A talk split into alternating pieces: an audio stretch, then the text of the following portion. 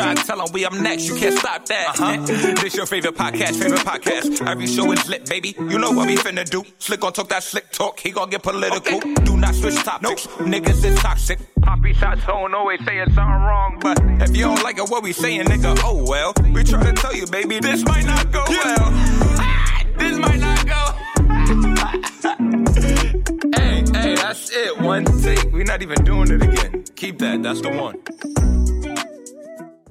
Welcome back, ladies and gentlemen, to another episode of This Might Not Go Well.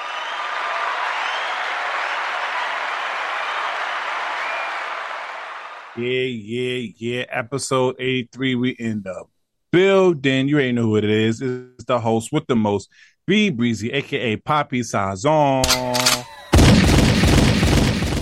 Yo, yo, what's going on, everybody? It's your boy Slick Grayson. How y'all doing out there? Yes, yes, yes. Um, please follow us on all social media at This Might Not Go Well. If any branding deals, business opportunities, please email us at this might not go well at gmail dot com. I know we missed last week, but we back again. Episode eighty-three, weekly check-ins. I'll, I'll let you take the floor, brother. I don't want to take the floor. All right, I guess. Um, sorry, y'all. Only reason we missed last week is I had to have surgery. Quick little emergency appendectomy. I'm getting better. But B said he couldn't do the podcast without me, so I'm here. So don't don't yeah. mind. Don't mind if I'm quiet. I don't got much to say. I'm just chilling. But um, yeah, everything else I've been trying to, you know, get back. I guess I'm using this as like a, a O D hard reset because I can't really do shit else but lay down. I can't really go outside. I can't really do nothing too strenuous yet. Uh, But yeah, yeah, everything. But everything, but, but he came back to pod because he loved y'all. You heard? I guess y'all niggas cool. But I'm straight. What's Come go- on now. What's good with you? What's going on? Oh, man. I'm, I'm in the process of transitioning into a lot of different things. Um, Shao, you know, had a great community service project the previous weekend. Um, yeah, I'm just just going through the motions in life and, you know, unlocking unlocking some new things. And I'm happy that you hit a pod with me today because I ain't gonna lie, I, I don't think I'm ever dropped the, the four minute. I tried to do it by myself, gang, but it did not hit well. I'm, I'm gonna save it just in case if anybody would have heard the failure of me talking to myself, but I'm happy that you at least could compile for a little bit today. All right, so let's get straight into it, man. A lot of stuff has happened in the last two weeks, whether that is President Trump's getting raided, you know, monkeypox on the rise, they even letting the COVID, the, the standard stuff loose in New York City now. But I want to give a special R I P to Teddy Ray, man. Oh, man. Teddy Ray, I, I'm a big fan of All Deaf. You know, I love watching Squadcast, and he was part of that, especially the Teddy Ray versus Doughboy. You know, he passed away at the young age of thirty-two. Man, I enjoy watching him, his stand-up, and just R I P to that individual, man. You want to play that little clip, Slick? I got you. Hella ass, the sun is still out, my nigga, and it, uh, it was just, it, it, I, what you doing out here with all this ass? Double cheeked up on a Thursday afternoon, hella ass, the sun is still out, my nigga, and it, uh, it was just, it, it, I, I, I don't, I don't mean, hey, what you doing out here with all this ass? You're thirty-six. Nah, I ain't gonna lie, he's hilarious, provided us with a lot of great moments, um, you know, sending prayers to his family, also to my boy, um, Lewis, um, you know, Doughboy, all of them, prayers and all that. Um, on to some good news. You feel me? Nipsey Hussle got his Walk of Fame. Clap it up, clap it up. Yes, he got his Walk of Fame in Hollywood, man. I'm happy, especially especially during this time of his birthday as well. Um, you know, it's nice to see people came out and support. I saw um, Russell Westbrook, um, fucking Y G, and Lauren London gave an uh, excellent speech. So shout out to Nip. You heard? One time for neighborhood Nip. You know the vibes. Now we was just having this talk, Slick, um, pre pre you know recording of just everything that's going on in the N B A, man. You know, if you if you listen to this today. LeBron just signed a two-year, ninety-seven million extension with the Lakers. Could go as What's high as one, could go as high as one hundred eleven million, depending on the cap. I think that LeBron puts butts in seats, and they don't know what their team going to look like. But you want to guarantee, as long as you got LeBron, you're going to sell out. I mean, Lakers, they're going to sell out regardless. But you know, you, you're not going to be too far off from a potential play-in playoff spot. Um, well deserved. He's the highest earning basketball player in history right now, as of now, over five hundred thirty-five mil. And with these new contracts, somebody going to pass it. But I was I was thinking yesterday, I was like, LeBron has been in the league since the max contract was like sixteen million dollars. So to get forty-seven of them things, woo, in one year, then fifty-two the next, or something like that. Like, that's a crazy come up. So just seeing, like, infl- definitely inflation, but just seeing the way that the league has become more profitable, you know, and been able to grow his brand. It's even more amazing that he was able to double his on on the court earnings off the court. I think he's made more than five hundred million dollars off the court. We don't even have a number. Oh, it's a billy, yeah, a billy. But it has to be good. I think he clears a billy easily, because you think about his ownership in Fenwick, the the sports group that owns the Red Sox and the soccer club. He's in one of the he's a member of one of the biggest uh, uh, sports management companies in the world. His production company's gone stupid. His lifetime Nike deal, which who knows what that pays him annually. So he definitely, definitely, definitely cleared five hundred M's on both sides as a player and as a a, an, a person, I guess you could say. So proud of him for that. And yeah, I mean, contracts is getting crazy, but remember, LeBron made it possible for a lot of players to, to feel comfortable moving to other teams and, you know, maximizing their worth and their opportunities to win. So shout out to him. Well, this this next player we're about to talk about can't maximize on another team. Kevin Durant, man, I feel like almost for the last two to three weeks, bro, we've been trying to see what's going to happen to the Brooklyn Nets since he requested that trade. One second, Kyrie was was looking to get traded, then he stayed. The next minute, Kevin Durant is trying to get the G M and the coach fired. What's your thoughts on all that? I think that essentially, when you look at it, K D is trying to do what's best for him. And in that regard, I can respect it. What I don't respect about it, and I, I see the way somebody says something, they like said Jordan would never do X, Y, and Z. That's like Michael Jordan doing. So it said something like, oh, it's basically you joined the team. They equated him joining Golden State to like, what if Michael Jordan would have left the, the Bulls to join the Pistons when they were whooping his ass? And he was like, oh, but I'm Jordan. That's lit. Like, he's playing around. He thinks shit is funny. But it's also like, bro, you're you you think like you're like your legacy, your legacy is tarnished, and uh, like you got your rings, and Brooklyn was your chance to kind of go remember. You left and you left Golden State to go do it on your own. For all of this, you could have stayed.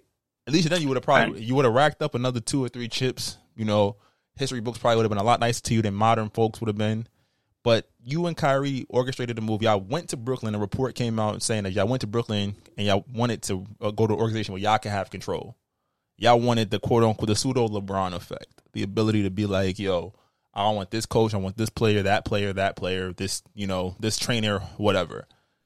And it didn't work out. The organization did everything you wanted. They went and got, they hired the coach y'all wanted. They gave DeAndre Jordan four years, forty million dollars when he was obviously a minimum-level player at that point. They traded all Caris LeVert and Jared Allen, who Caris LeVert every year is on an all-star trajectory until he gets hurt early on. And Jared mm-hmm. Allen, who was an all-star, um, two of the positions that you need help with, your bench and the center spot. You traded them and all those draft picks to get James Harden. Then Kyrie, you know, it, it took COVID and everything very seriously, a little too seriously. Got unlimited P T O. Yeah. Kyrie decides that he doesn't want to play because he didn't like that the N B A was telling him that he had to get a vaccine. I get it. He wanted to be a martyr and the rawest sense of the word, but mm-hmm. now that, that alienated your other boy. Now you, there's rumors that you want to go follow your boy to Philly so you can go play with him and Joe and Joel Embiid. Like, bro, that's not how life works. Yeah, you'd like, also mentioned they got Harden. They had Harden. Gave a, a lot of peace. Traded Harden for Ben Simmons, and then now, like, I get it. Ben Simmons is another head case, but you signed, and that's not even here. The biggest thing is that you were the best player on the team. You tried to take a leadership role by signing your extension first. Knowing the two niggas you came, you was running with was wishy-washy. You let them sign their deals first, because if we, if you don't sign that extension, you're a free agent right now, and you can willingly go to Cleveland. I mean, go to uh, Brooklyn. I mean, um, excuse me, Phoenix. You can willingly go to uh, Miami. You can willingly go to Boston. Willingly go to Philadelphia. You signed a four-year deal that is starting this season. They're not letting you out of that. They're not trading you, no matter how much of a bitch you act like. And if we keep it even more of a stack, like if they do trade you. You thought you fucked the game up before when you went to Golden State and teams was trying to figure out how to not let that cap space explode like that again. This is unheard of. An athlete before the con- like before the contract extension kicks in is demanding a trade. At a time you already guaranteed, so you guaranteed your money. You can't stay healthy. You've shown the last couple of years. Granted, they have they've been freak injuries, and you think that because you say you want out of a situation you created, you're going to get that? That's just stupid. It's terrible. So it's like, wow. History was going to say yes, Kevin Durant was probably the greatest all-around scorer we've ever seen, but he just couldn't get out of his own way. He got his two champions. He made sure he put championships on his ledger, but they're going they going to judge the character of a man more than his accolades. Oh, yeah. He he definitely can't get in the top five. I don't care if he breaks the scoring titles. He's not. He get probably five more. And just over the discussion of just overall player, just like on and off the field, he can't be top five. Nah, he lost that. He'll be top twenty. No, no. Top twenty is cool. He'll like, be top twenty. I mean, like if, we, if, if we're going to talk about skill-wise, then Skill-wise, skill he's, wise, he's, he's, on top, top five. He's one of the top five offensive yeah, weapons. Yeah, top five. Seen. But now when you, you know, when they start talking about other stuff, it's going to be a knock on him. And also, I'm with you. Brooklyn Nets not letting him out because the Brooklyn Nets actually acquired a lot of pieces. Actually, he should not be wanting to leave. They got T J, who before his accident um, last year was was bucketing in, in the bubble. They signed a lot of other um, other free agents. They got every- Their team is solid. If their team can be healthy and play, that's a championship-bound team, to be honest with you. They have, like, Kyrie, they have like Simmons, four of the top twelve shooters in the N B A on their roster. Like they, they're going, they could play Kevin Durant and move him to the four, play Ben Simmons at the five, and you put two shooters with Kyrie. How do you guard that? Now, granted, I don't, I don't, I don't mind Ja removing Kyrie because Kyrie doesn't stay healthy. He doesn't, you know, he's also a person that do uh, unlimited P T O. So I don't mind them moving him to the Lakers or someplace else. But Kevin Durant. Shit. But my whole thing is, I have a question. Did he sign his extension during the season when... He signed it last summer. Kyrie?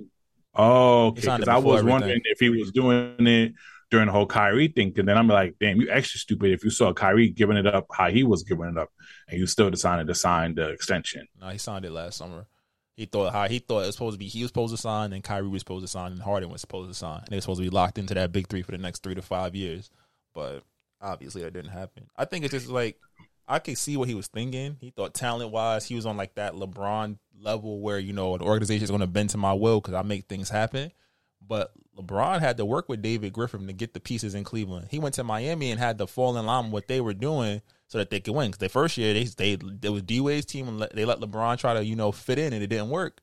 But I mean, they let, and then they say, "Oh, Bron, it's your team, but we do things a little different around here." And then what happened? They went, they won two straight rings. He goes to Cleveland, brings that. At first, the guys that were there, it wasn't working. But then they got the right people around them, and Bron is showing you put the right people around him. Yo, he gets you. He gets you. You got to go. K D has not shown that outside of what his first. Well, he made the finals in what his fourth year, third year, and was a, was a game away before, the summer before he went to Golden State. It's like. Yo, you're not the guy by yourself. You don't you you are a killer, but you can't kill to get to the finals. You need somebody else. Yeah.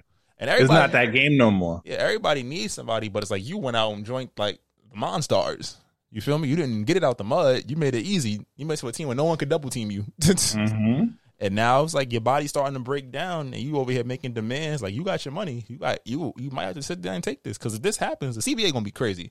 The N B A is about to start making giving non-guaranteed max contracts. They're going to start putting all these provisions. The play, unfortunately, the, the N B A Players Association is going to argue it, and we're going to probably be locked out of basketball for a while for for cats like Kyrie, Ben Simmons, Kevin Durant, all the superstars that were demanding trades. Basketball contracts, especially with all this money coming in, you ain't going to give somebody. A, we about to start seeing three hundred and four hundred million dollars contracts in the next five to ten years. So you're not going to tell me I'm giving you a half a billion dollars and you're going to tell me a year in, oh, I don't want to be here anymore. Trade me. You have no choice. I'm not going to show up. What kind of what? bitch? What kind of bitch shit is that? And I'm not calling Kevin Durant bitch. And I'm saying, but in general, like you're going to take the so you going so if you don't want to be there, why take the money? So you want to guarantee the money and then force your way out six months later? Because because the thing about Kevin Durant, even though people give him a lot of flack for joining the Golden State Warriors, he completed his contract with O K C first. So even if anybody want to give him flack, he was a free agent. Well, going yeah, he, he completed his contract. He had the, it was a once in a lifetime opportunity. He took it. We don't like but it. But now that you got in there, you basically set up everything. And also, I'm just, I, I even though I know they might not move him, but I'm going to be an advocate for moving him because it's like, as a coach and as a G M, you're going to have to see this motherfucker who's trying to, who's trying to get you fired from your job. Well, like, out publicly too. Not even out publicly. Like, how, how am I supposed to coach this person? After, after the thing about it is this was Bad Hill was um, signing Steve Nash off the beginning when Kyrie and him talking about we don't really need a coach on the court. Kyrie was, but Kyrie was forward about this shit. Kyrie was like, look, this is our organization. We're going to do what we want to do. And yeah, they are an, a Kyrie ankle sprain and a Kevin Durant tiptoeing, wearing a one size too big shoe on a three point line away from going to the finals. If we're being honest, two years ago, if Kyrie doesn't, yeah, what about the sweep though? Well, this year, I mean, they didn't have cohesion. Ky- Kyrie didn't play most of the season. Harden left. Ben Simmons, they didn't get shit because Ben Simmons refused to play. And then Kevin Durant came off a torn meniscus midway through this year, so he was he didn't have his legs under him. So I could I could write that off. Like we could honestly, Boston had a Boston and Golden State both had a a sweetheart's ride to the finals. If we being honest, if we might this and might the Bucks. We're not gonna talk about it. In the Bucks last year, this also had a sweet ride too. But still, I mean, at least you could say Milwaukee went into series with teams was healthy. They fucked the Heat up last year. They tore up. I mean, they was down until Kyrie twisted his ankle. But that's not that's that's part of basketball. And then who they mm. play in the conference finals? Oh, Atlanta. Atlanta had no chance, right? Oh yeah, Atlanta. Uh, but yeah, then you say, Atlanta. But then you look like I said, Boston went against a Brooklyn team that had it that had been in turmoil all year. They went against a Milwaukee team that didn't have their second, their arguably second best, second most important offensive player. And then who they play in the conference finals? Miami. Jimmy Butler hits that three. And then we go. Yeah. You feel me? So it's definitely, I guess it's part of the game, but it's like the the N B A is wide open in the East. But Golden State, Denver missed two of his most two of his top three players the whole series. Memphis was young and John Morant missed the last game and a half. Who they play in the conference finals? Luka is young. Luka. Oh yeah. You know, that team still needs some pieces. Yeah, Phoenix laid an egg. So the N B A is wide open. I, I like that it's wide open right now. But it's just definitely like we're seeing like in the next couple of years, we got to see what the league looks like. Because this whole I don't want to be here motion that stars are on, but I want your money. It's the, the owners aren't going for that. Oh, no. And I don't blame them. Even though I'm, I'm on the side for the players to get their coin. But when you have big superstars like Kevin Durant doing the things that they're doing, I can't support that. James Harden in quitting on mind. James Harden quitting on two teams in the span of a year, and collecting all that bread. Mm-hmm. But me? I want to talk about this one player though, just for a quick second before we move on. DeJounte Murray, what the hell has been on your biscuit this summer, bro? I know I didn't put this on the docket, but I just remember this video while we talk about basketball. Oh, because he wasn't fighting. You saw him go against the sec um with Paolo. Number one pick, yeah. Yeah, and then uh, then there was a, a lot of video of him catching a rebound over some dude and then popping him on the head with the ball. I don't know. It's because he got out of San Antonio. He wants to start making a name for himself again. That boy was probably the most underrated star in the N B A last year. See, I don't think it was that. I think it's, you know, he's in summer league. He's trying to have fun. I think that they said coming out of, um, I think it was what, he came out of U W, I think. So coming out of mm-hmm. U W, that was one of the reasons he was like such a low pick. They said his like he had like uh, not I don't want to say like behavioral issues, but they were worried about his maturity. Maybe that's just starting to flare oh, yeah, up right yeah. now. But it's also a matter like it's, it's it's summer league. It's in a, it's like summer pro am. Like he can goof around. I think the Paolo thing might have been you know just you see one of the little homies come up and they start talking to you like y'all on the same level. Sometimes you got Armando, even though y'all are technically on the same level right now. Y'all both in the N B A, you know. And then unfortunately, we got the we got. that side of it. We got the clips that show him in a, of him acting out. In a crazy situation. Yeah, so I think, you know, we'll see how that plays out. I'm excited to watch them play, even though, you know. I don't really see that working for – I know I know Trey Young was advocating for him, but I don't really see how that's going to work out for the – I don't think that's what Atlanta Hawks needed, per se. Maybe him in an additional piece. But th- just him alone, I don't see that. The problem with Atlanta was that they had nobody else that could create a shot. Everybody, bro, Trey Young, I think he had like some wild ass stat. Like he had like sixteen assist opportunities a game. You know, N B A teams average about a a, a team that's in their bracket probably averages about eighteen to twenty assists.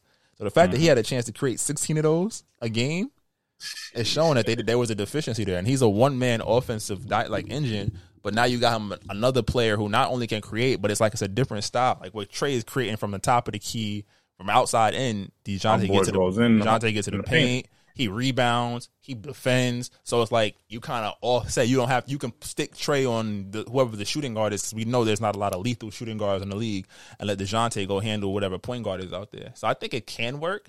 You think about, like I said, they all they had a bunch of skill guys. Kevin Herter, who they traded, you know, shooter, but not really going to create. DeAndre Hunter, scorer, not really going to create. The bigs, not really going to create. They didn't really have a backup guard. And I, if worse comes to worse and they have to trade him, DeJounte Murray's on a tradable contract. I think he makes like eighteen or nineteen million. He's a bargain at, for what his, produ- his production level is. So the way they gave up those three first round picks, they'll get those back and then some if they do end up saying it doesn't work out. So it works out either way. All right. Now that now we are for the sports world. Now we go straight to entertainment. All right. Swiss and Timberland is suing Triller. I, bro, it's the end of the Versus. I think, I think now, I think it's officially, yo, Versus, get them out of here then. Because I feel like now, with given the, the lawsuit and how the Versus trend's been on a downhill, nobody's really excited for Versus like that anymore. It's over. It was, it was a great thing during the pandemic, like you said in the previous episode, but I think it has run its course now. Uh, I think that what happened is that with this is like a lot of black things too. Sad to say, this might not go well. When you have something good, you jump at the opportunity to make it to take you jump at them to make it bigger. But sometimes bigger isn't always better. Pause. Like I feel like in the sense of what Versus was, Versus was at its finest when it was two people on live mm-hmm. playing their music, or when they were in the same room. So you're gonna have to worry about it going too crazy. And I think that there were safer plays. They bet on themselves. They bet on Triller, an up-and-coming music thing. But you also got to look at the business of a company. Just because a company's throwing a bag at you up front, what is their business like? I know they had a deal with on the table with Apple. They had a deal on the table with Tidal. They had deals on the table with other, you know, more experienced companies that probably could have provided them less liquidity up front, but probably a better business model and better, you know, sense. I think they wanted that ownership, but you also got to look at what you're owning. Like just because you, it's just because it's a Mercedes, and it doesn't. It, just because it's a Mercedes, doesn't mean you have to buy it. Because who knows that motherfucker is a twenty twenty-two or two thousand two. You feel me? I Come think, on, and man. I think Triller for what they. I think it was like they owed them. I think, um, they sued for twenty-eight. Yeah, million so they, they're supposed to get five million dollars in January or uh, by March, and then five hundred thousand dollars a piece every month for the next ten months after that. So they have not but, received but, one payment. But, but Triller, Triller. Saying that they paid these niggas over fifty million dollars already. So I'm just like, sheesh. It doesn't matter if they paid. They might have paid them up front, but it's with the contract. So they might have paid them fifty million dollars for the, uh, the for the, the actual platform Versus. And then they might have been like, all right, and then starting in twenty twenty-two, whenever the dates were, all right, we'll pay you this. Remember, they also they were added to the, the, the chairman board of the company, right? So yeah. It's not like you, you, you took my I P, but then you also owe me money for, you know, whatever we're working on, if that makes sense. So, I don't know. I feel like, you know, you saw they saw an opportunity to profit, and unfortunately, they're not profiting with the way they felt. And it's a it was a plat it was a pandemic proof. It was not a pandemic proof um platform. If we're being honest, it worked because we were in the house, we were bored, and it kind of took us on musical journeys that we hadn't really been to. It exposed a lot of young people and people that probably weren't in tune with certain artists to their music. And it was just mm-hmm. nice to be able to, yo, I'm, I'm stuck in the house, but let me let me go through this Isley Brothers catalog. Let me go through this, you know. Let me go through this Neo catalog. Let me look. Who is Jonte Austin? You know, who is Sean Garrett? Like shit like that, which was cool. It lost its novelty when it started becoming, you know, uh, what's the word I'm looking for? When it became like a a, a show off fest. Yeah, and it's not really. It's, and then it's more so like I, I understand what artists was trying to do because you know artists didn't really want to compete on that type of level. Because, you know, it can cause some different types of, you know, friction. And it started becoming more of an uh, artist appreciation. But after a while, even though, yes, it gave us some classic moments. I'm talking about some classic moments. You feel me? But I think, it's, I think like you said, it, it, it overran its course. Like, I think them trying to do some other stuff get back in the lab and recreate something else. And I know that's hard to say from outside looking in, but that's how I feel about Versus. Like, I'm only going there for for the highlights. Like, I'm not really even, I don't know when the last time I caught it live, to be honest with you. Even with the whole Omarion situation. Well, I still ain't watched that whole shit. I started watching, I watched the Ray J section of it, but that's it. And I watched yeah. that like on vacation. You saw it, I was watching it on vacation. Facts. I was, I only saw clips. I ain't really sat there and listened to it live. So that's how, that's how I feel. But maybe I'm wrong. Maybe I'm most, maybe we a small minority, and maybe the rest of America. Niggas don't. Is, we're not. Right. Niggas don't fuck with Versus like that no more. It's something to do when there's nothing to do. And they started putting them shits on at ten o'clock on a Wednesday night. I was like, who the fuck do y'all think y'all are? Most of these people at those artist demographics are old now. They ain't young. And that's the thing too. It's like, it's not like they're even pulling like the heavyweights anymore. I mean, you get certain certain decent matchups. Like, no disrespect to Omarion and Mario, but who's checking for them in twenty twenty-two? Like, you know, Omarion drops a good single. Mario had to join with Chris Brown, but it's like, this is, this might not go well either. They've become pseudo legacy. That's what Versus really became. Became a legacy show. It shows the show appreciation and give your flowers to certain artists, but now y'all putting it into a concert and making it, you're making it a competition when it's a singing contest, when it's a performance contest, versus well, like, yo. But, but, but the thing about it is, you forget some of these big artists have egos, like Chris Brown. Yeah, not don't, gonna, you're not gonna do don't it. Don't think nobody can stand up on me on the stage, like. But then, yeah, but would you expect Chris? I bet you if it was during the pandemic, he probably would have did it. If it was just like get on live and play your music and just vibe. But we, as an audience and as the people, the moderators, they create. We as collectively created that comp- competitive vibe. We like, oh, so and so lost. Like when, oh, nah, you got shit on. We, I'm on. The, I'm on your ass. Dream, you know, you supposed to win. And then Sean Garrett came back in the second. You feel me? Drunk as hell. And then it becomes, like I said, you go on shit. It becomes performance. It's now, there's no more, let's just sit and listen to the music. Let but I, I, but, but I like that, though. I like the performance factor because but there are but then there are some artists that could go up, like Jadakiss and, I mean, The Lox and Dipset. The performance is what got them the dub. It is. Because if some... you sat down in that room and let them play their tracks one by one, I'm sorry to say this, but The Lox is getting smoked. Yeah, you're right. But I also feel like the now also takes away from it too, because you got to be like, so, but you have to be on the same accord. I feel like Dipset didn't think that that was what it was going to be. You oh, yeah, me? Nah, they did, they were just cocky, you know, Harlem niggas. But that, I feel like they thought it was going to be like, oh, we're going to play our music and vibe, you feel me, and perform a little bit. That Jadakiss made it a showmanship show. But prior to that, it's like, yo, it was safe to just play your music and vibe out and let people just, you know, you're not really interacting. You just, oh, the comments are saying this. That's it. You feel me? That's why you can get a, a Snoop and an X to do it. That's why you could get a, who else are some big names that did it early on? It'll come oh, to me. Isley Brothers. Yeah, like, it's like, it was safe. It was just like, yo, come enjoy the music. But I don't know. I feel I feel huh. bad for Versus. But I'm glad we had we had, we caught it at its peak. When, you know, sometimes when you when you you're catching it at its peak, I mean, you sadly got to watch its decline too. Yeah. Now, watching this decline, this next person, Irv Gotti, Drink Champ, gotta be up there in the top podcast interview or podcast episode up there, bro. This man, Irv Gotti, I appreciate. Now, I'm about to call him out on his corniness, but I'm gonna give him his flowers at first.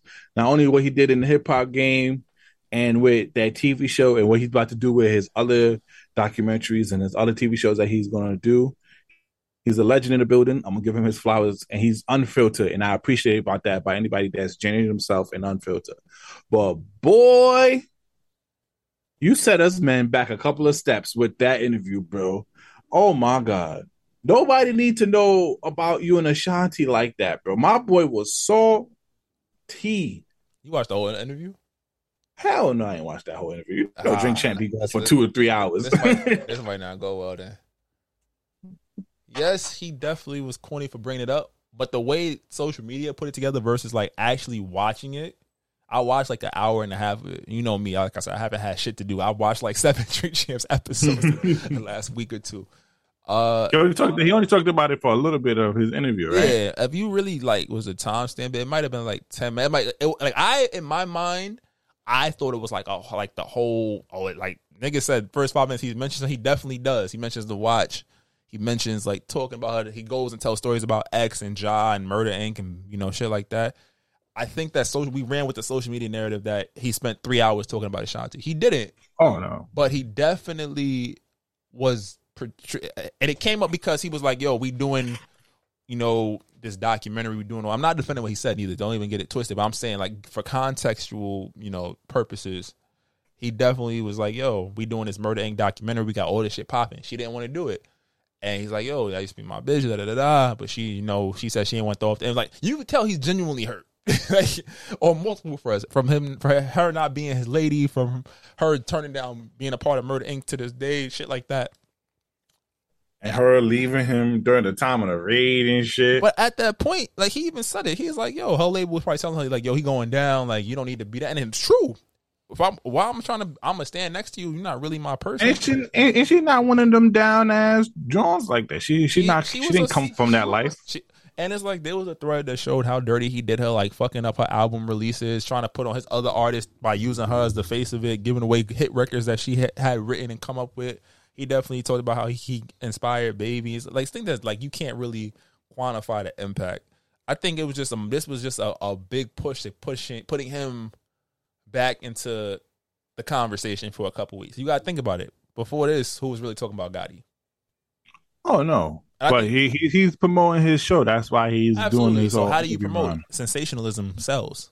Oh, so yeah. That's why I'm kind of like I was. But, I'm, but I'm upset though, bro. I'm upset because it's like, yo, bro, that's some corny shit that you do, and I understand when women be talking about corny shit that guys do. Like, bro, I can tell from from his from those from those minutes he was talking about Ashanti. I can tell he knew he fucked up, but he don't want to admit he fucked up. You know why you lost her, bro. And this is something that we got shit on guys about sometimes. Like, we, we come on the platform, we talk about what girls do wrong, but we got to talk about what guys do wrong. Like, you know the reason why Shorty left you. You know why Shorty didn't want to fuck with you and didn't ride or die with you. It wasn't that you was the greatest nigga. You was fucking up during that time, bro. He said he said you was fucking up. He said, he was. He said he had other women and shit like that. Yeah, and then, and then you mad salty because she got with a lot of nigga. And then also you talking about the watch, and then you referring some girl that you said that you love as a bitch. Shout out to Jaru, because a lot of people was a lot of people was getting on Jaru that Jaru didn't check him, but Jaru did check him about calling her a bitch. So shout out to Jaru about that. Jaru but it was like he was real quiet a lot of the, the, the in the moments of disrespect. He was type quiet because he's in the middle. You feel me? I don't blame I him for you, that. You definitely in the middle, but it's like, yo, I'm, I'm like, come on, why are we doing this? Like, this is U O D N at this point. You feel me? But I'm like, yo, that's corny behavior, bro. That's really corny behavior. Like, yo, think that just take that loss to the chin, bro. But did, did we ever think he wasn't corny? That's my thing too. Like, this might not go well. A nigga just don't magically become corny. You feel uh, me? And that's my thing. Like, money can only hide your corniness for for so long.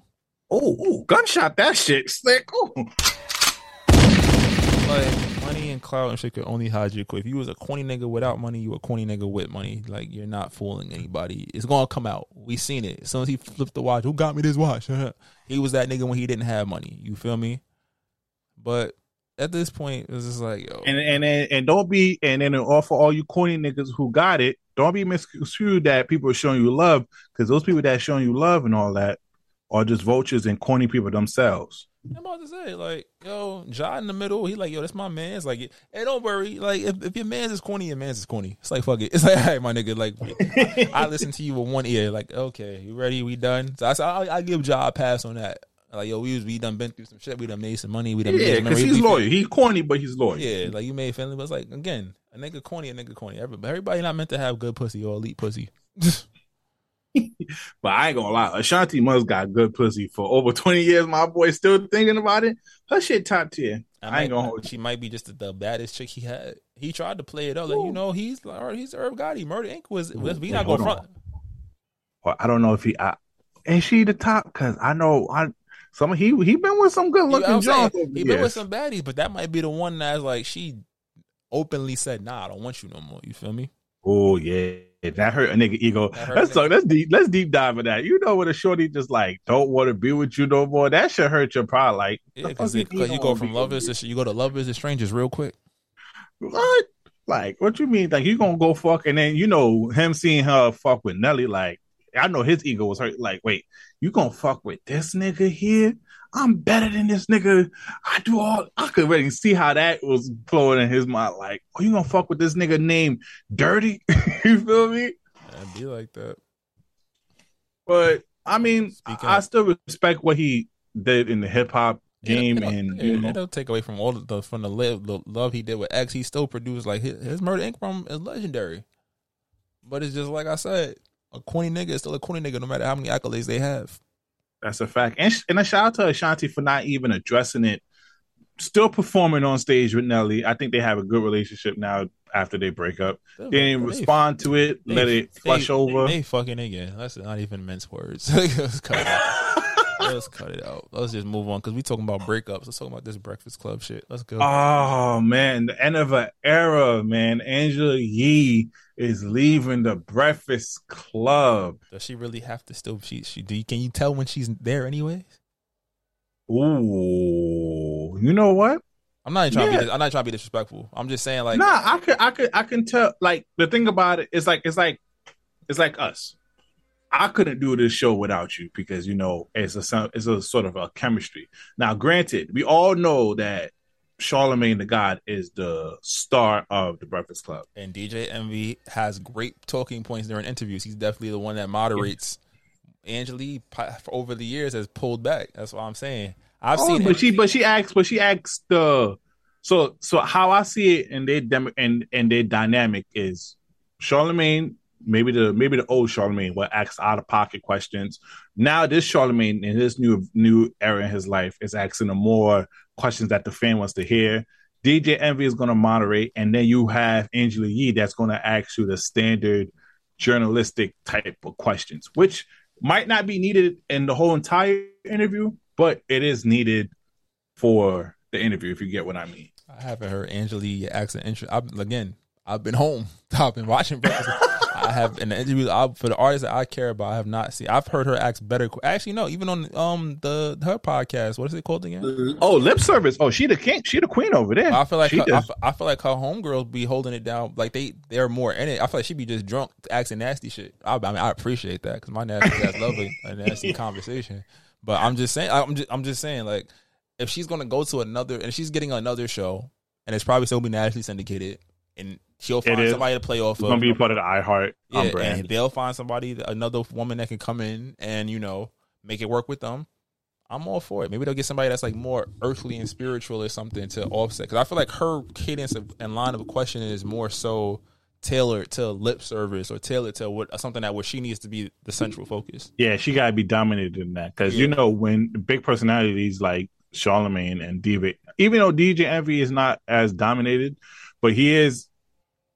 sort of has more control than her in sort of in the interview style. So I definitely agree. I don't know who can replace. I mean, we don't know who. No, there's some talks about Scotty Beam, um, L'Oreal. Even though L'Oreal and Angela Yee are like best friends, maybe she, maybe Angela Yee might give her a blessing to get her friend a job up there, so she could continue doing Lip Service because she stopped doing Lip Service because they she does radio in Atlanta. So maybe Angela Yee can give her the blessing so she can move back to New York and maybe they can do she could go back to um because not only in this new, new deal that she has with her t- TV show but her her podcast is also getting a national look as well. That's so fine. Maybe that could be a good help for her too. Congratulations to her. I'm just saying the Breakfast Club is going to be different but I'm not saying it's going to be worse or like it's over. I feel like it's like it's like school. Niggas graduate and somebody else come in and you might be apprehensive at first but then a week later that's your nigga. but I but, but I want to talk a little bit about the Breakfast Club because you know when Charlamagne started posting about like some of their favorite moments, like yo, over the last twelve years, the Breakfast Club has given us moments, bro. Going from the Birdman, even the Beanie Siegel, um, Fred Fredo Starr. These are just some iconic moments. Him him telling M G K your verse is whack. It probably was. It probably was whack.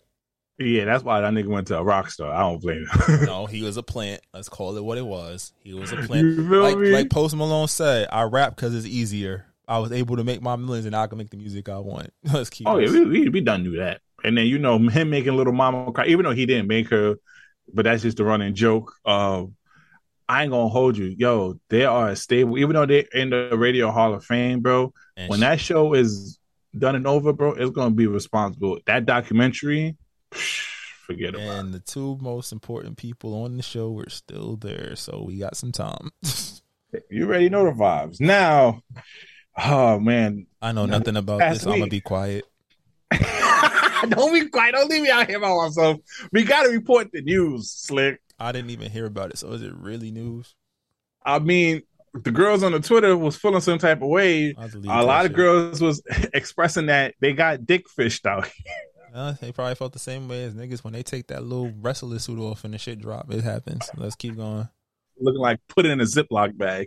um, but yo, so apparently, you know, Safari sex tape got leaked with a lot of Love and Hip Hop star Kimberly. Not Jewel's Kimberly, a different Kimberly. And a lot of girls was not feeling it because they was like, yo, this was not the schmeat that we saw that got exposed a long time ago. And I'm just like, yo, I ain't gonna lie. Niggas, niggas, niggas dick fish a bunch of girls out here. You feel me? You send her a nude, you get the right angles, you make sure your shit look great. And then when she gets it, you be like, hey, yo, uh, it is on, what it is. We in the motion. I went on Twitter and typed in his name and then It, they, they are flaming him. This is hilarious, actually. Yo, and then, and then the thing about that pissed me off about Safari is, bro, why are you pretending like your shit got leaked, bro? This shit was a whole production, bro. And then you over here talking about you going to take full uh, uh, investigation with your lawyers. Nigga, who you going to sue? Yourself? Nigga, we all know you've been... Nigga, you have an OnlyFans. Well, damn. Just, just you just upset that you didn't get the response that you was looking for. You was thinking that yo, Nick girls was gonna gas you, but they talk about you got a chicken nugget.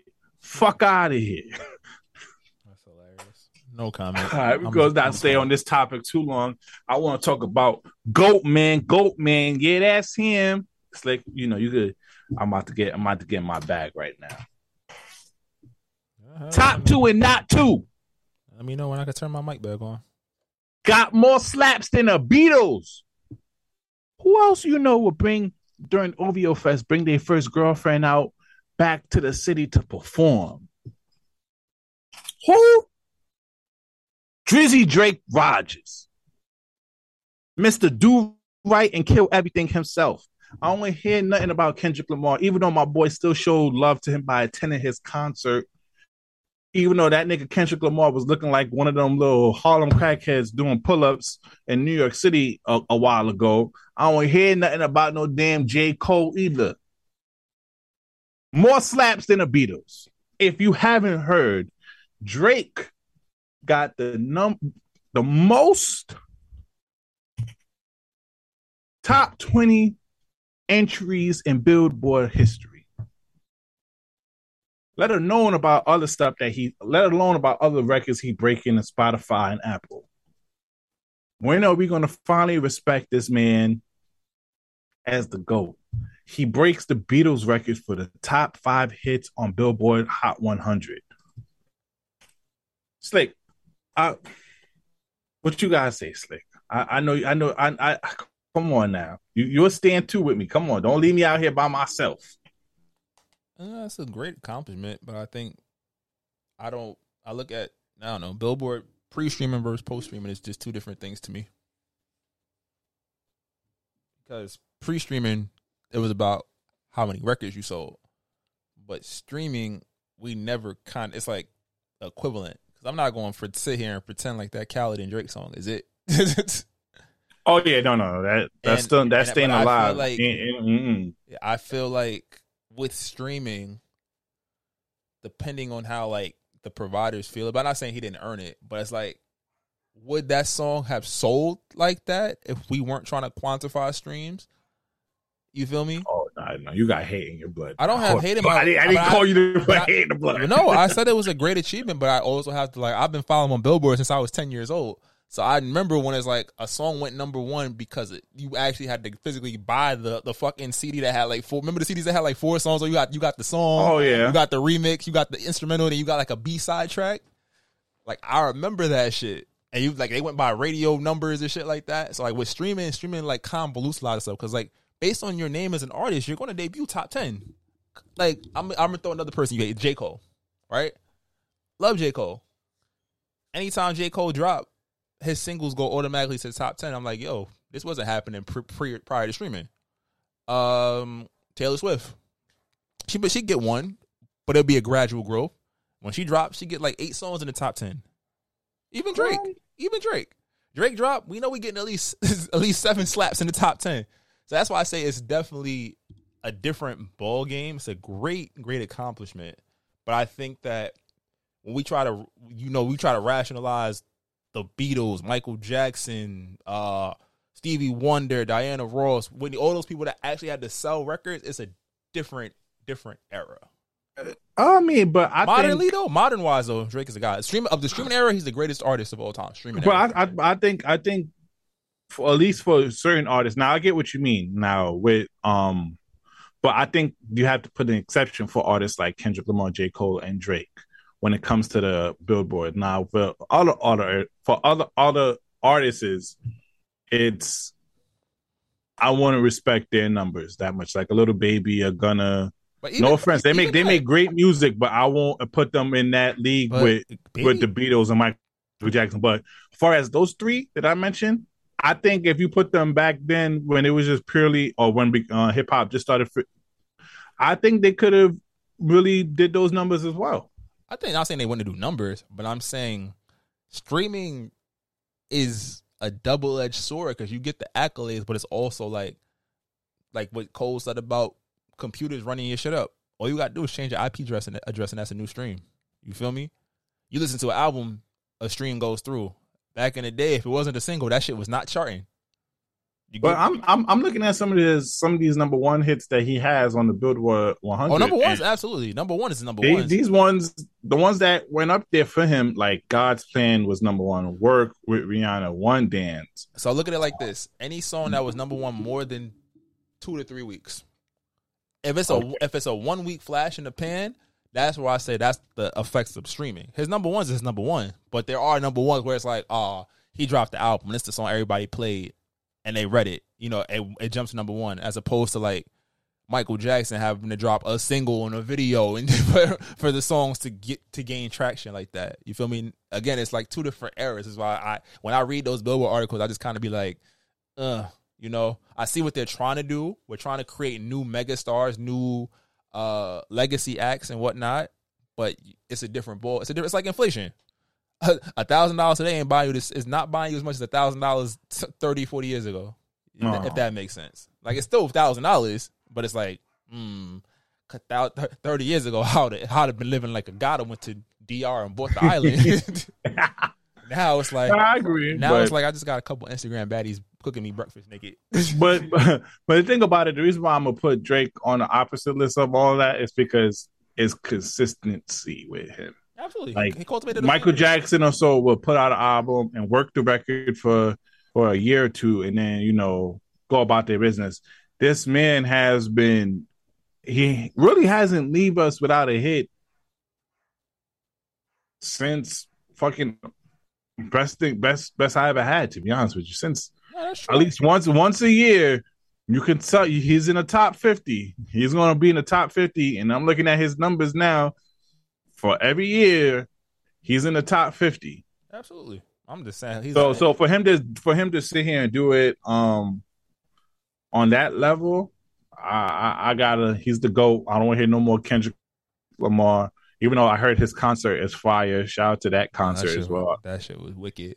I almost want to see it again. That's how fire it was. You know, J. Cole's still killing verses because I just was listening to his um to the Benny the Butcher song, and I ain't gonna lie, that verse was hard. But hey, when it comes to being the face of this shit, the man from Toronto, the sixth god, the boy. Now you know who. Now let's get into this quick little topic of Doja Cat. What's your whole thoughts about this whole Doja Cat situation? Her growing bold, her arguing with fans and talking about she doesn't want to be sexualized. Everybody want to be famous, so they famous. Mm. She's been trying to, you know, she, she's a hell of an artist. But a lot comes with the fame. But when you're going through it, you can't just stop. And that's that's the unfortunate part of today's society. Like, at least in the back in the day, you didn't want to. You, there was no social media. You could just go in the crib for a couple weeks. You feel me? Her, her whole appeal was built on weirdness and sexiness and goofiness. And I think that whatever she's going through in life, I remember she tried to quit her concert a couple months ago. I think that she oh, because she had a throat infection type yeah, stuff. But she she she's crying out for help, and I think that she needs that help. And it's not going to be whittled down to just people over sexualizing her. It's not going to be whittled down to her not liking her hair or whatever, her appearance. I think that she needs to take a break and, and you know, reevaluate and get and get healthy mentally, because I think these are wild signs. They can get even wilder. And I think that, you know, you don't want to see an artist burn themselves out before they even have a chance to reach those heights that they're trying to get to. So I really just send her a lot of, like, healing energy, because we've seen it with the Britneys. We've seen it with, the you know, a lot of artists just, you know, getting to a place where they, you know, it is a lot for them, and you don't want them to see the, that talent extinguished too soon. All right, this might not go well. There you go. All right, I'm gonna first before I get into my opinion. Um, she said the reason why she shaved her head and her eyebrow is because she feels like she should. Ne- she never liked having hair. I can tell you one time since the beginning of my life that I ever felt like this is cool. I just don't like having hair. And then, you know, recently she just showed her underwear in public.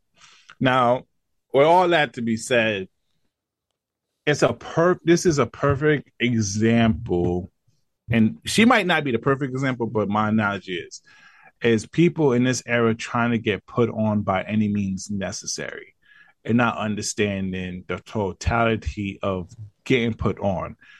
Yes, everybody wants to get put on. Hey, look at us. We potting right now. And do I want this podcast to get put on and be talked about and be, you know, one of the top podcasts? Yes.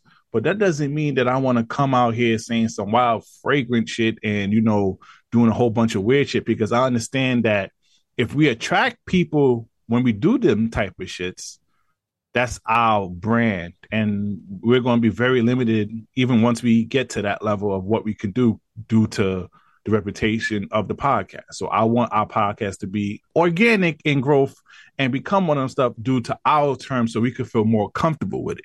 With that being said, how did Doja Cat came on? Bitch, I'm a cow. Moo. Then she started releasing dope records. What she ended up doing? She started trolling, start doing a whole bunch of things online, uh, creating this persona of hers. And look, it helped her tremendously. Not only she is talented and create great music, but everybody is in love with her. But this is what I mean by how do you get put on? You got put on with the gimmicks and things, even though you do have the talent to back it up, but you got put on through the gimmicks. And now you want to release yourself from that, and it's kind of hard now.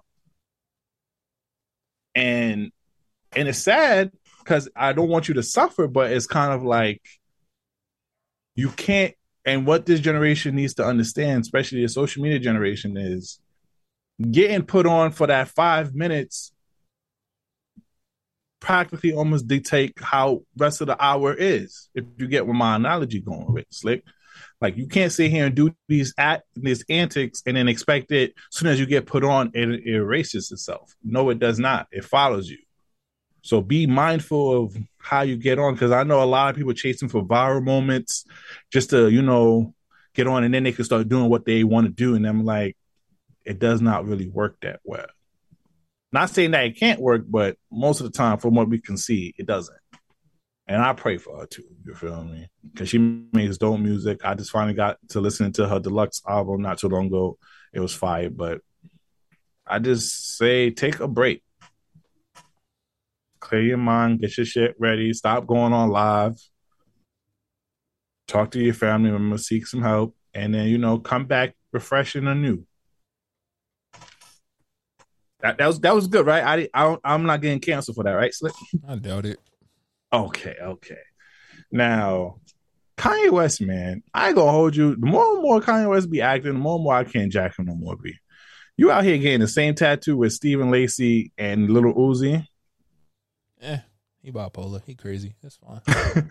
And then you over here, you hear Pete Davidson and your and your ex-wife break up. You talking about Pete, um, Skeet, Skeet is dead type stuff. Skeet is now dead because he not fucking his bitch anymore. So he don't care. He gonna call him Pete. He gonna call him Peter again. Got this boy seeking mental health. I ain't gonna hold you, bro. Kanye West. Mm-mm.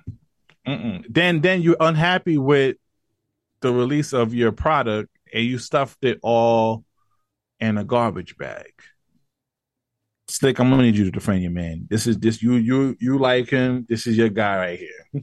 I just say you crazy, nigga. What you want me to say? That's it. That's the only thing you got. I don't, bro. I, I'm still getting. I'm, I'm at like seventy-five, eighty percent. I ain't got it. All right, know. all right, cool, cool, cool. We, just, we, we, we'll I'll, do a deep dive, but you. I'm gonna just say this: Kanye need help. He also likes attention. The petty person in me is like, oh yeah, you took my, you jacking, you took my joint, and now she left you too. Yeah, I'm gonna get my shots in. Was it in bad taste? Absolutely, but it's Kanye West. Now he's proven more times than not, or society has proven more times than not that we will be mad at him for a week and forgive him a week later just for him to do some next shit the next time. I really do send Pete Davidson a lot of healing energy too, because I'm allowed to say, and not like when you lose a girl that's out your league. That's the wild. He hey, Pete had some bad bitches. He had her. He had Ariana. He had he had billionaires. So yo, and then and then I think I think the reports is, you know, she she wasn't really looking for anything serious. It's like, bro, when you realize, like, my nigga, you was basically... You was the Kanye getaway. She used you, you to get away from rebound. Kanye. She you was, rebounded. Not even a rebound. She used to, She wanted to alienate Kanye. That's what it was. It's like I, I ain't gonna lie. I feel for my boy, because I'd be sick, too. Like, damn, I really thought we was having something. You know, she probably was joking and all that other stuff. Meanwhile, she was never taking you serious, bro. Pete, take a, take a line from the book of the Irv Gotti and the corny niggas. You still hit. Oh, that's a fact. Because they still beat though. Because there's a clip, there's a clip, there's a clip of him uh, of their show where she was trying to get out the dress. She was exactly. like, "Oh, you want to jump in the shower with me?" Still beat though. That's the name of this episode. Still beat though. Still beat though. All right. So the last topic before we get to the song of the week, did you hear the new Megan Thee Stallion album? Nah, I haven't heard no new music. But I, I heard good stuff about it. I, I heard a couple of clips of the songs. I, this is like the last record on her uh, her deal, right, for fifteen oh one. Yep. So that's important. I think that she she she she fulfilled her obligation, unlike certain basketball players that are seven feet tall and live in Brooklyn right now. And you know, I think now now is when you should be. If you're a Meg fan, this is when you should be excited, because I think that now that she's out from under the asterisks of, you know, that three sixty deal and being able to go sign with who she wants if the reports are true, I think that. Creatively, I think that relationship wise, especially depending on, depending on how this Tory Lanez thing go, because let me tell oh, yep. you, if that shit, if that shit turns out that she wasn't being complete, if that shit was fictitious, them album sales is gonna be vicious. But oh yep, but uh, barring that not going her way, I think that we'll see a different, a different Meg. Next couple, I mean, she's still gonna talk about how fire her pussy is, and I mean, based on the picture and stuff, I believe her. Yo, let's I'm talk not, about I'm that. Not, really. I'm not mad at it. I be bumping her little my pussy fire songs. Them shit's lit. Nah, nah, nah, nah. I gotta talk about this real quick, and maybe we should have saved it for the toxic segment. But yo, some of you girls do not have the fire, yo. I'm not, yo. Slick, can we pop real quick for a second, yo? You yo, can, I'm not can. talking about Meg person. I'm not talking about Meg. I'm talking about in general. Yo, all you girls just yo, not all you girls got the wet box. I ain't gonna hold you, yo. Not all y'all got the juicy fruit like y'all think y'all do. Some of y'all shit be mid. Let's be honest, girls. Some of y'all like what? Need to take their supplements. Get you some ashwagandha. Take your vitamins. You know, get you your big three. Your you know what I mean? I found one. I, we can make a big. I guess for the hundredth episode, we'll introduce the new member of the big three. Oh, facts. We we will t- we'll discuss that, but like you know, and, and, and I'm not I'm not even going to shit on women. Like yo, fellas, don't be y'all a, know when dick not slapping. Don't Come be a safari on. out here. You feel me? You, you you feel me? So so it's just not for y'all. But like I be hearing girls all the time, especially on Twitter and everything. Yeah, my coochie, my coochie. You know, nah, I had, you, I had some bad coochie back in the days. Not all y'all got the shit. You know what you call a bunch of empty words. Fiction. And that's what Twitter is. Fiction. You feel me? Some of y'all shit do not be be elite like y'all think it is, mama. Your shit just your shit was just needed for the time needed. All right, and it be different for different folks, because one nigga loved it or one shorty loved it don't mean the next one gonna love it. So don't don't be over here using your, your Yelp review does not stand with me. I need to experience it for myself, and I'll give you a three yeah. star. With you. Cause my man's hit it. He told me, but then at the end of the day, what I'm gonna say? Still beat though. Yeah. All right, let's get to the song of the week. All right, if you are listening to this on YouTube, please exit out and go to your favorite streaming platform, whether that is Spotify, Stitcher, Apple, wherever you listen to your favorite podcast at, and go listen to us there. And you can listen to our song of the week, or you can go to Apple Music and go to our playlist and find our song, our previous songs of the week. All right, you want to introduce your song of the week this week, brother? Well, they're not really mine, because like I said, I haven't been playing nothing, but B sent me some joints I liked the other day, so I'll just play these. So, this is Babyface, Keeps on Falling. I'm only playing like ten seconds of these shits.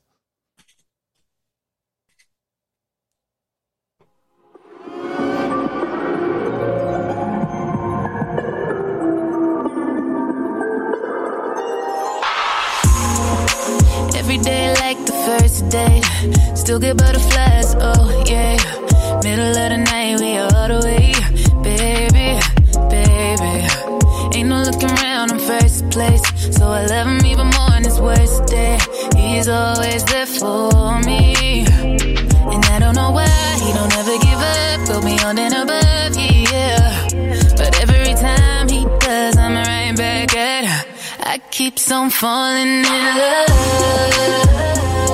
oh yeah. Mm-hmm. Keeps on falling. Nice vibe, nice vibe, nice vibe. Uh, next song is Love Jones by Leon Thomas and Ty Dolla Sign, aka Leon Thomas, Mister Victorious himself. Let's bump it.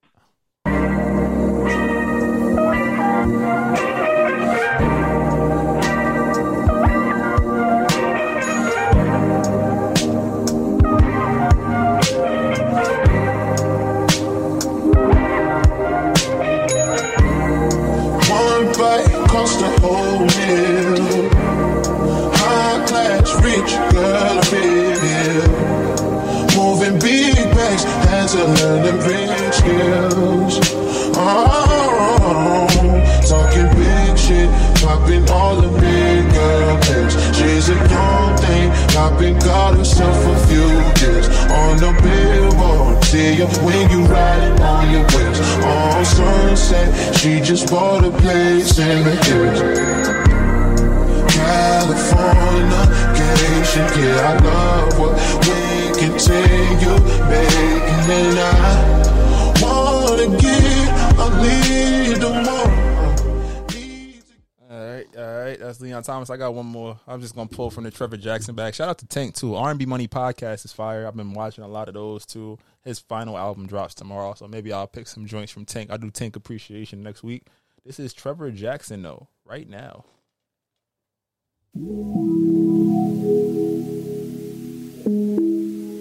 Uh, uh, uh.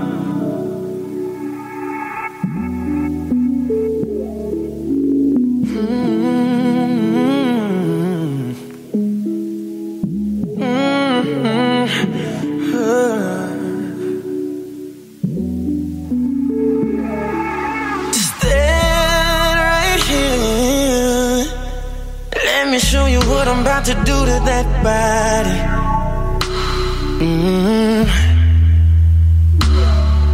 And come down here, let me show you where to touch my body, mm-hmm. Let the foreplay begin. Bet you never had this before.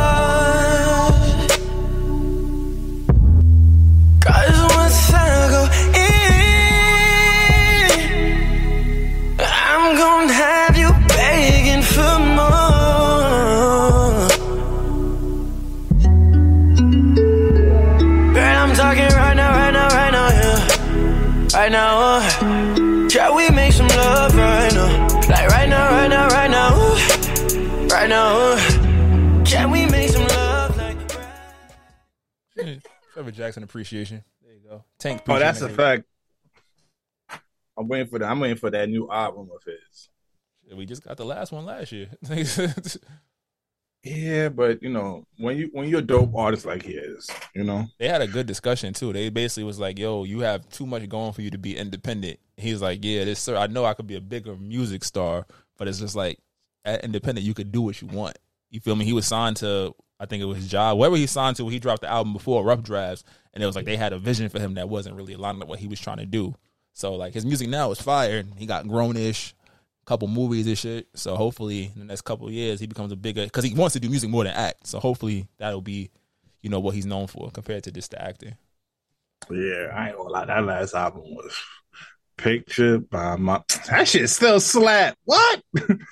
But Y G finally released this fucking song that I've been. If you if you follow me on my personal Instagram, you know I've been trying to get Y G to fucking release this song forever. I thought he was gonna release it in July, because this shit got popping around um, May and June on TikTok. But he'll release it in August while summer's about to be over. But I'm happy that he releases. This is Y G, Toxic. How can I love somebody else if I can't love myself enough to know when it's time, time to let go?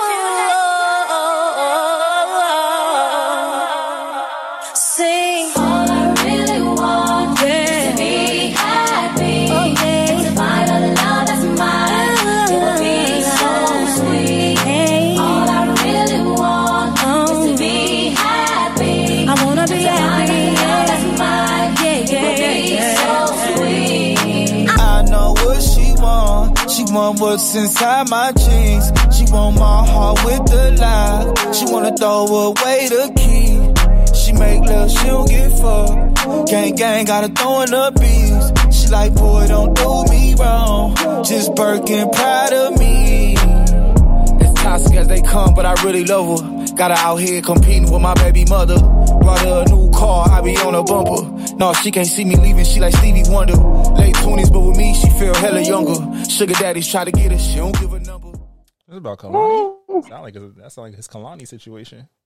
Yeah, because she had a song Toxic when they broke up. And she said she, because he was still fucking his baby mother. And he, he was kissing that girl in the club, I remember. Go on now. She made, uh, she made a whole album about I, that nigga, now she gay. Damn. Oh, sorry.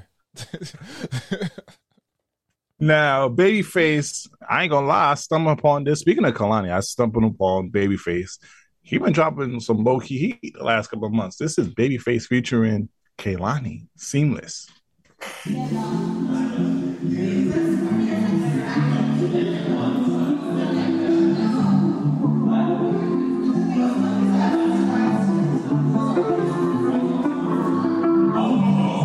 Always giving me hell every time that you drink. Two tequila shots in, now you wanna read me. Tryna have a good time, now you wanna make scene. You deserve an Emmy, girl, go and get your Emmy, girl. See, you be tryna do the most, you be tryna rock the boat. I was tryna make it work, tryna make this as a home. Act like I'm anybody, girl, I ain't everybody, girl. You don't know my body, how come out my body? We supposed to be seamless, but you love showing off weakness. Getting off that for no reason. Turning up on me for breathing. Oh, oh, supposed to be seamless. Arguing every weekend. Switching up on me like seasons. You wanna fight, never mind, keep it. Babyface out here giving these girls hits. What? He's wildin'.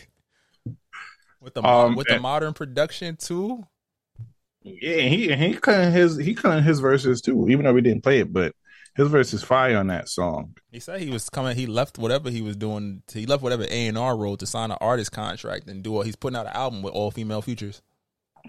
Okay, it's gonna be dope. What now you know I'm from Brooklyn. Oh, here you go. Wow, yeah. Come on now. I got to support my boy Bobby Schmurder. He released an E P called Bodman. But you feel me? Even though he wasn't on the Roddy Rebel album, but he brought Roddy Rebel to his E P. This is Bobby Schmurder featuring Roddy Rebel on God. I'm back on the road again. I'm popping it, letting it go again. I'm back at the hole again. I'm dropping them things on the stove again. I'm icing the wall again. I'm icing my bro, my hoes in them. And shout out to Desi and shout out to Avy. They got me on froze again. Woo. Who let the soldiers in? Woo. Who let the vultures in? Woo. Who let the road them in? Woo. I'm back on that bowl again. Woo. Who let the goat them in? They fucking when they let my bro them in. And shout out to Flock. I game with fifty. He whipping that bowl again. Oh, oh, back on go again. Oh, God. Wrist on froze again. Oh, God. Big old glizzy. Pop up fifty. Black on bro again. Took two hours but still prevail, so we for sure to win. Don't get exposed again. From me and my motherfucking twins. From me, my motherfucking friends. I'm straight that motherfucking trench. My hoes, they motherfucking tense.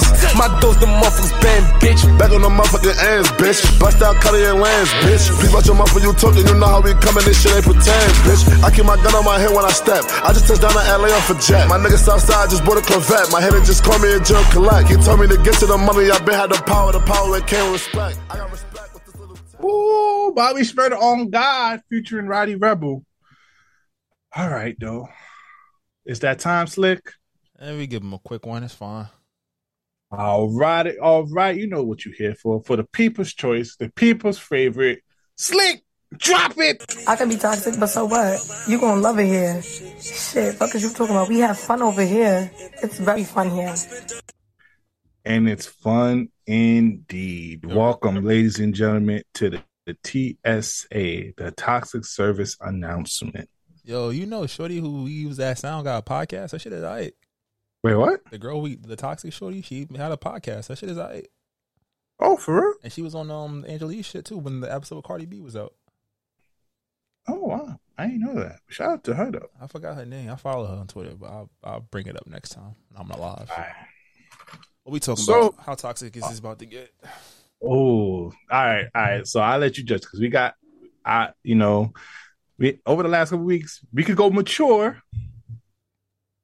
or we can get toxic. Do what you want to do, nigga. I, I'm giving you ten minutes. Let's go. You don't give me ten minutes because then you leave me out here by myself and they be like, oh, Brian was wild and then Slick, you was over here entertaining it. Yep. I definitely was entertaining it, but you got ten minutes. So let's see what's about to happen. What you got? Throw, roll, roll dice. Let's get it. Let's call it out. All right. What'd you fucking handicap, chick? Wow. How handicapped we talking?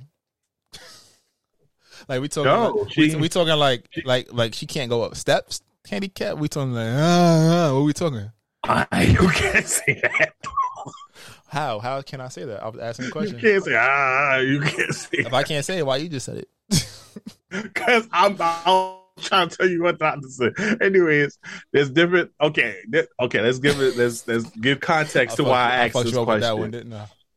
Cause, no, no, because I was shout out to the Talk Heavy podcast and the David Wade Network. There's a lot of podcasts I've been listening to, but you know there is a stigma of, um, especially in movies, that a lot of girls get to. They they've been seen with the handicapped men or whatnot, but it's not really the same. Vice versa, it's not really. So that's why you know there was a question like, "Would you fucking handicap chick?" Well, shit, I asked that. Come on now. It depends on like what handicap. Like I don't know what. Ha- I think if you don't. All right, let's let's let's can't, start off. If you um, can't okay, process, let's do this. Wheel, you, wheelchair. I fuck a wheelchair. Check up. Oh God. I was about to say she can't do that push shit out because her legs don't work. That makes sense. What? Like, and you can bend it like a pretzel. She don't got no muscles still, in there. She still has All bones. Right. She still has bones. Still has bones. It's not. Man, she might not feel it, but that shit gonna be wonky. You hear that shit go crack because uh, you try and get uh, and then imagine, imagine if you get your dick sucked with it. Sheesh. My goodness, front of a wheelchair, girl. Yeah, bro, you just stand up, bro. It's it's lit. I'm wild. I'm Jeff Hardy. I'm standing on the handlebars and be like, spin this bitch around while you do this. Put this shit in hyperdrive. Let's go. That's a fact. Um, but um, I ain't gonna lie to you. All right, come on. I saw, I, I had the girl. I, I I was friends with a girl in high school that you know used the stick, the two. I don't. I, I shouldn't call it two sticks. Not a crutch, crutch. I don't know. It was it was a crutch, but I don't know what's it called. But it's got that little handle, like a quarter, and they hold it. Why are you Harlem shaking? She was Harlem shaking when she used it. Yeah, when she walked, because you know she couldn't really walk that. She was well. fine. What? She was fine as hell. I did it. I, what? I, I hit it. I'm a person. Raw too. You feel I'm a personality me? Nigga too. So her personality was popping too. Oh, it's lit. That's all I'm saying. Oh yeah, that's why I say, yo, any girls you got handicapped, but I feel like most of these girls, anyways, if they don't have no physical handicap, they mentally handicapped. I was so. about to say, if you can't process emotions, you handicapped to me. So I've been there, done that. If, if you can't take accountability, you mentally handicapped. I'm about to say, yeah. if you think you if you think you got the juice box and you think your coochie just wet out of nowhere, you handicapped. So I'm, fu- I'm so we've been fucking handicapped chicks for a while then. So I don't even know how to answer this question then. And also, we've been fucking these girls with low with, with low um iron, so these girls be handicapped on a low too. So oh, they, I ain't gonna hold. They almost you. Pass out when you put the A C at sixty-five. Right? Yo, that bro, how many of you girls are anemic out here, bro? We gotta do a case study because there's no way in hell all you girls are anemic out here. Nah. Son, y'all be mad cold out of nowhere. I'm like, yo. I'm Go take say, those big ass iron pills. I'm, I support the disabled. I'm, I'm dicking you down, shorty. It's cool. Dick all in your mouth, shorty. You heard? You heard it from B Breezy. But now let's get a little mature though. Um, after we just talked about rah rah. Okay, cool. Of course, you got it. It's a. It's called righteousness and righteousness. Come on now. Um, so let's actually talk about this black man and therapy video that we that we that you sent me on Twitter before, man. It's really becoming bad out here for us black men. They want us to be, they want us to have, they want us to go to therapy. But they complain when we express our emotions. Do you got that stuff cleared up? Yeah. Don't you want to be able to communicate with your bitch? I think, I think yes, right? Long gone are the days where you can just shut down. Bitches is not tolerating that. Like, it used to be where men provided financially or with schmeat, and bitches can make their own self come, and we can pay for our own shit. So I'm gonna need y'all to catch up on the emotional part. If a bitch is telling you, I need you to communicate more, open your fucking mouth. But you know what I realized? And let me let me back up, let me back up. A common misconception about me as a clinician is that ninety percent of my clientele have been men, black men specifically. And what we specifically work on is expanding their emotional vocabulary because a lot of y'all motherfuckers don't even have the words to express how you're feeling. So when you expand your vocabulary and knowledge of what you are experiencing, because y'all are human beings who experience feelings and emotions and don't have to choke that shit down no more. Y'all ain't had to choke that shit down since twenty sixteen. All right, I'm just going to jump into this. I'm just going to, you know, I'm going to dive. I'm going to dive. Go right ahead. All right. I hear what she's saying. I'm the king of, you know, y'all gotta be better as emotional men.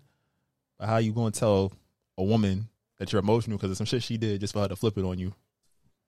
And I think that that's probably the part that's removed from this, and it's kind of off-putting because she said it. She's a, a therapist, she's a clinician, and she works with the majority of black men. And the comment probably says it better than I can say it. It says, "Imagine a black man going to therapy, and a therapist is a carbon copy of the person that traumatized them in the first place." And that's real shit. Because I think she said at her point, women, we we love the fact that y'all can make yourself come, that y'all get y'all own money, but a lot of Not even in direct, not even directly, but indirectly, it's thrown in men's faces. What can you do for me? I don't need what you did thirty years ago, right? But for the men, it's like, well, what the fuck am I supposed to ask for in in regards to that? Because all I'm asking you to do is not diminish yourself, but support, listen, be available in those spaces. And when you go against the grain and you do this shit, you act, I guess Steve Harvey wise would say, like a man, or you do unbecoming shit or shit that hurts me, or I'm do some shit that brings something up in me. You're not, like we talk about emotionally handicapped, right? A lot of women would rather fight about us making them feel bad for their actions as opposed to hearing out why we're upset. And once you go through that, but so many times as a man, you generally shut down because, like, what am I talking to you for? How can I talk to you about what's bothering me when it's your, lit- it's literally like I've done every possible thing to address the issue outside of you because I brought it to you and you shit on me. Mm-hmm. You told me I can't be mad at this. You belittled why I was upset. You went tit for tat. you heard the part that you can make an argument with and argued that part, but negated the other parts. Deflect. And it's the point of, like, you want us to use these words. You want us to open up. You want us to be emotionally available because you said it. You can't just provide money and dick, even though social media tells us that's all y'all want from us. And you want money and dick. So I'm very confused. From like, again, it's not attacking the young lady or any woman that thinks, but it's like, this is the conversation we're having. We can't have these think pieces of, oh, men don't emotionally open up. Men don't communicate. Men don't. No, men do these things with the right one woman they see fit to do it with. But when that woman does not take them seriously, or women in the past, their mothers, because that has a relationship. It could be their mothers, be their female friends, it could be whoever. Somebody doesn't take them seriously. Why am I talking anymore? You've lost me.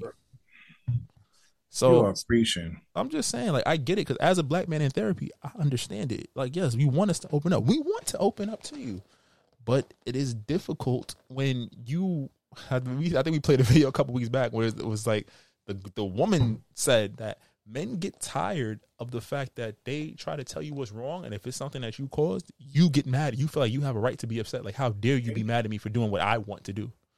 And and you could continue after this, but how many times, and men, oh yeah, if y'all listen, how many times when you was upset at what your woman has done, but she flipped it on you, and you end up having to apologize? Absolutely. Yeah. And don't girls and girls, don't be upset about this. How many times have y'all used that tactic to get out of saying I'm sorry? And to not be honest with yourself. This is not an attack. Just be honest and reflect. Yeah, like this is not us shitting on women. This is like literally we are synthesizing a problem. The video was very triggering because it's like I, I I get I heard what she was saying, but it's also like your job is to be your like. She seemed to be fed up with black men, and if your job is to service and fix these black men, how can that's like a teacher going that's like a, a teacher going to teach black students knowing they hate black people. Yep, and that might sound a little intense, but hear me out. If you go into a situation trying to fix something that you naturally have a problem with, it's going to be difficult because you're not going to just see the person. You're going to see whatever, like she talked about the traumas and stigmas that the men felt, the traumas and stigmas that she is attributing to black men, she might project onto her clients. Right. And I think that man to woman, that's another thing. We project our traumas onto our partners, men and women. And only one historically has been made to feel safe enough to speak up about that in a protected way. So it's, it's definitely a work in progress on both fronts, but we can't sit here and pretend like, yo, it's okay. Like there, like things don't just happen because it's the way things have always been. If that makes sense, it's mm-hmm. like if you can't talk to somebody, especially somebody you claim to love, a lot of times there was a, an event that showed you that you can't talk to them. You feel me? Yeah. So, and it could be like, it could be, like I said, you could be, some people can't speak to their moms for real. Some people can't speak to their aunts, their cousins, their female friends, their partners, their sisters. Niggas, there's niggas that can't speak to their wives and they've been, they married the motherfuckers. You feel me? That's a fact. And just to piggyback on what you're saying, man, I'm reading some of these comments under the video, bro. And it's just kind of like, as a guy, when we read this, what do you expect us to, one comment, men talk crazy A F to each other, but the moment a woman throw a few curse words at y'all, y'all get sensitive. Prime example of what you just said, Slick. As a man, we kind of feel like our feelings are not are invalid. Sorry to say, but it's kind of feel like if we do come to y'all with our problems, it's kind of like we're causing a burden in a sense. Like now, and we shouldn't feel that way. Like, I cook and clean. Why do I have to care about your feelings? I give, like, you know, but it's like it could always be on the flip. I, and and uh, and I want to put out there too. Like, I have a black female therapist. Shout out to you, Doctor Asia Jones, and I think you do too, right, Slick? I do, Doctor Reeve. Shout out to her. So this is not about black female therapists, because you know I know some of the other comments was like, "Oh, this is why black men needs to seek black male therapists." I don't really want to touch that because I kind of like my therapist a lot and she has helped me a lot. So I can't even just sit here and you know shit on black female therapists. I just thought about that though. A lot of black men don't see male therapists that I know of anyway. I mean, to me, I've seen, I haven't seen a black male therapist, but I have seen a white male therapist. I've seen, I, I, I haven't even black, seen that many black male. I see like social workers, but I haven't seen a black male. Oh yeah, like I had, I had a, I had a guidance counselor that I was really cool with in school that helped me out. That's like guys, that's, that's like the act. That's like the. I'm talking about in the adult stages. Think about that. There aren't oh. many black male therapists I can I've come across. That's I haven't cool. heard, and the people, the, the people that I do know that go to therapy don't find black males. I think in my my whole thera- therapeutic search, I looked for a black woman. I never thought to look at a man. I'm, and it's like I think too. It's also like the when you think the about, stigma. Do you yeah. think? Do you think because it's not manly enough to be a black male therapist? Maybe that might be the case. I mean, I feel like the same thing like a black male teacher. Like they niggas treat me like I'm a fucking dime a dozen.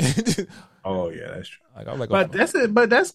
But that's because I had a lot of black male teachers growing up. I didn't. I only had, I had like two. Except for in high school, but in high school, it was much of white. I, was, I went into the white area. So even when I went white. to school in the hood, I don't think I had that many black. I mean, my gym teachers were Yeah, white. When I was in the hood, nah, I had black.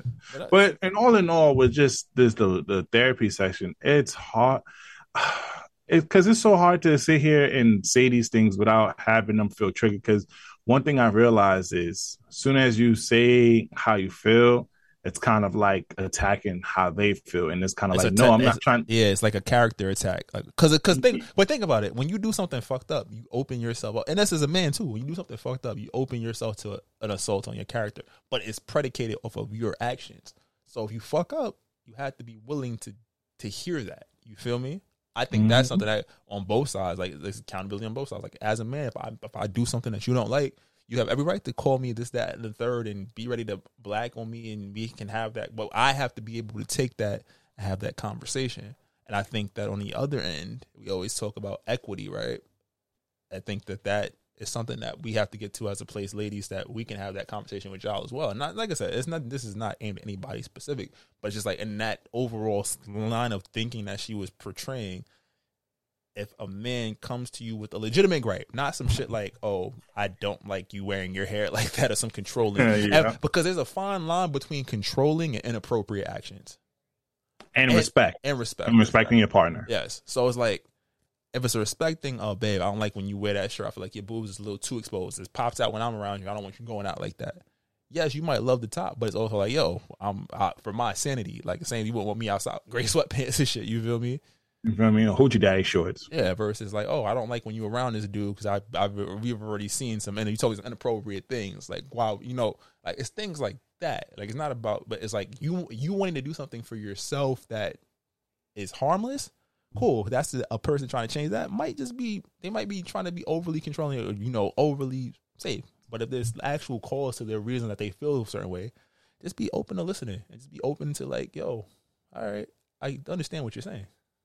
And I want to touch on, I and I also think that they want us to express ourselves the way they do, and I think that's where. And I'm work. not, I'm not, yeah, and I'm it not big work. on the whole gender roles and all the other stuff. Oh, men act this way, women act this way. But if you have a lot of years of expressing yourself this way, and I have a lot of years of expressing myself that way, you can't just think I'm going to up and change it just with therapy for like one or two years and start expressing myself the way that. that you want me to express. Starts out from a young. And I think, and I, and I, and I kind of hate the myth that guys have low, that low emotionally, we, we kind of like, doesn't, we're not really emotional in a sense, because we are emotional, but we kind of go about it a different way than I, I, I think women go yeah, about yeah, it. We have things that you guys got to take on the chin you're taught.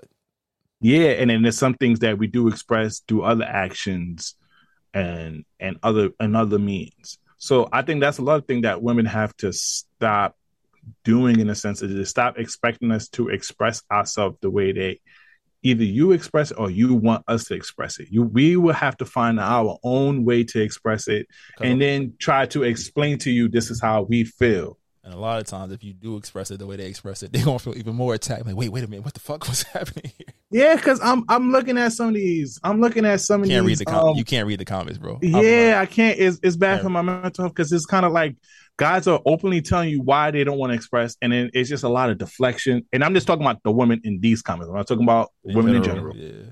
Yeah. It's just a lot of deflection of women, and then just kind of like, wait, you do this to us, and it's kind of like once we start doing the tit for tat games. We all lose at the family feuds at the end of the day once that starts to happen. But you know so, what? But you know what? I still beat though. That's all right. Okay, all right. He obviously want to end it. Oh, all right. Please follow us on all social media at This Might Not Go. If any branded deals, business opportunities, please email us at this might not go at gmail dot com. I'm the host with the most, B B's, A K Poppy Saison. It's your boy Slick. We out of here, y'all. See y'all soon. Look out. Distinct beats. Try to tell them we up next. You can't stop that. Uh-huh. This your favorite podcast, favorite podcast. Every show is lit, baby. You know what we finna do. Slick gon' talk that slick talk. He gon' get political. Okay. Do not switch topics. Nope. Niggas is toxic. Poppy shots don't always say it's something wrong, but if you don't like it, what we saying, nigga, oh well. We try to tell you, baby, this might not go yeah. well. Ah, this might not go.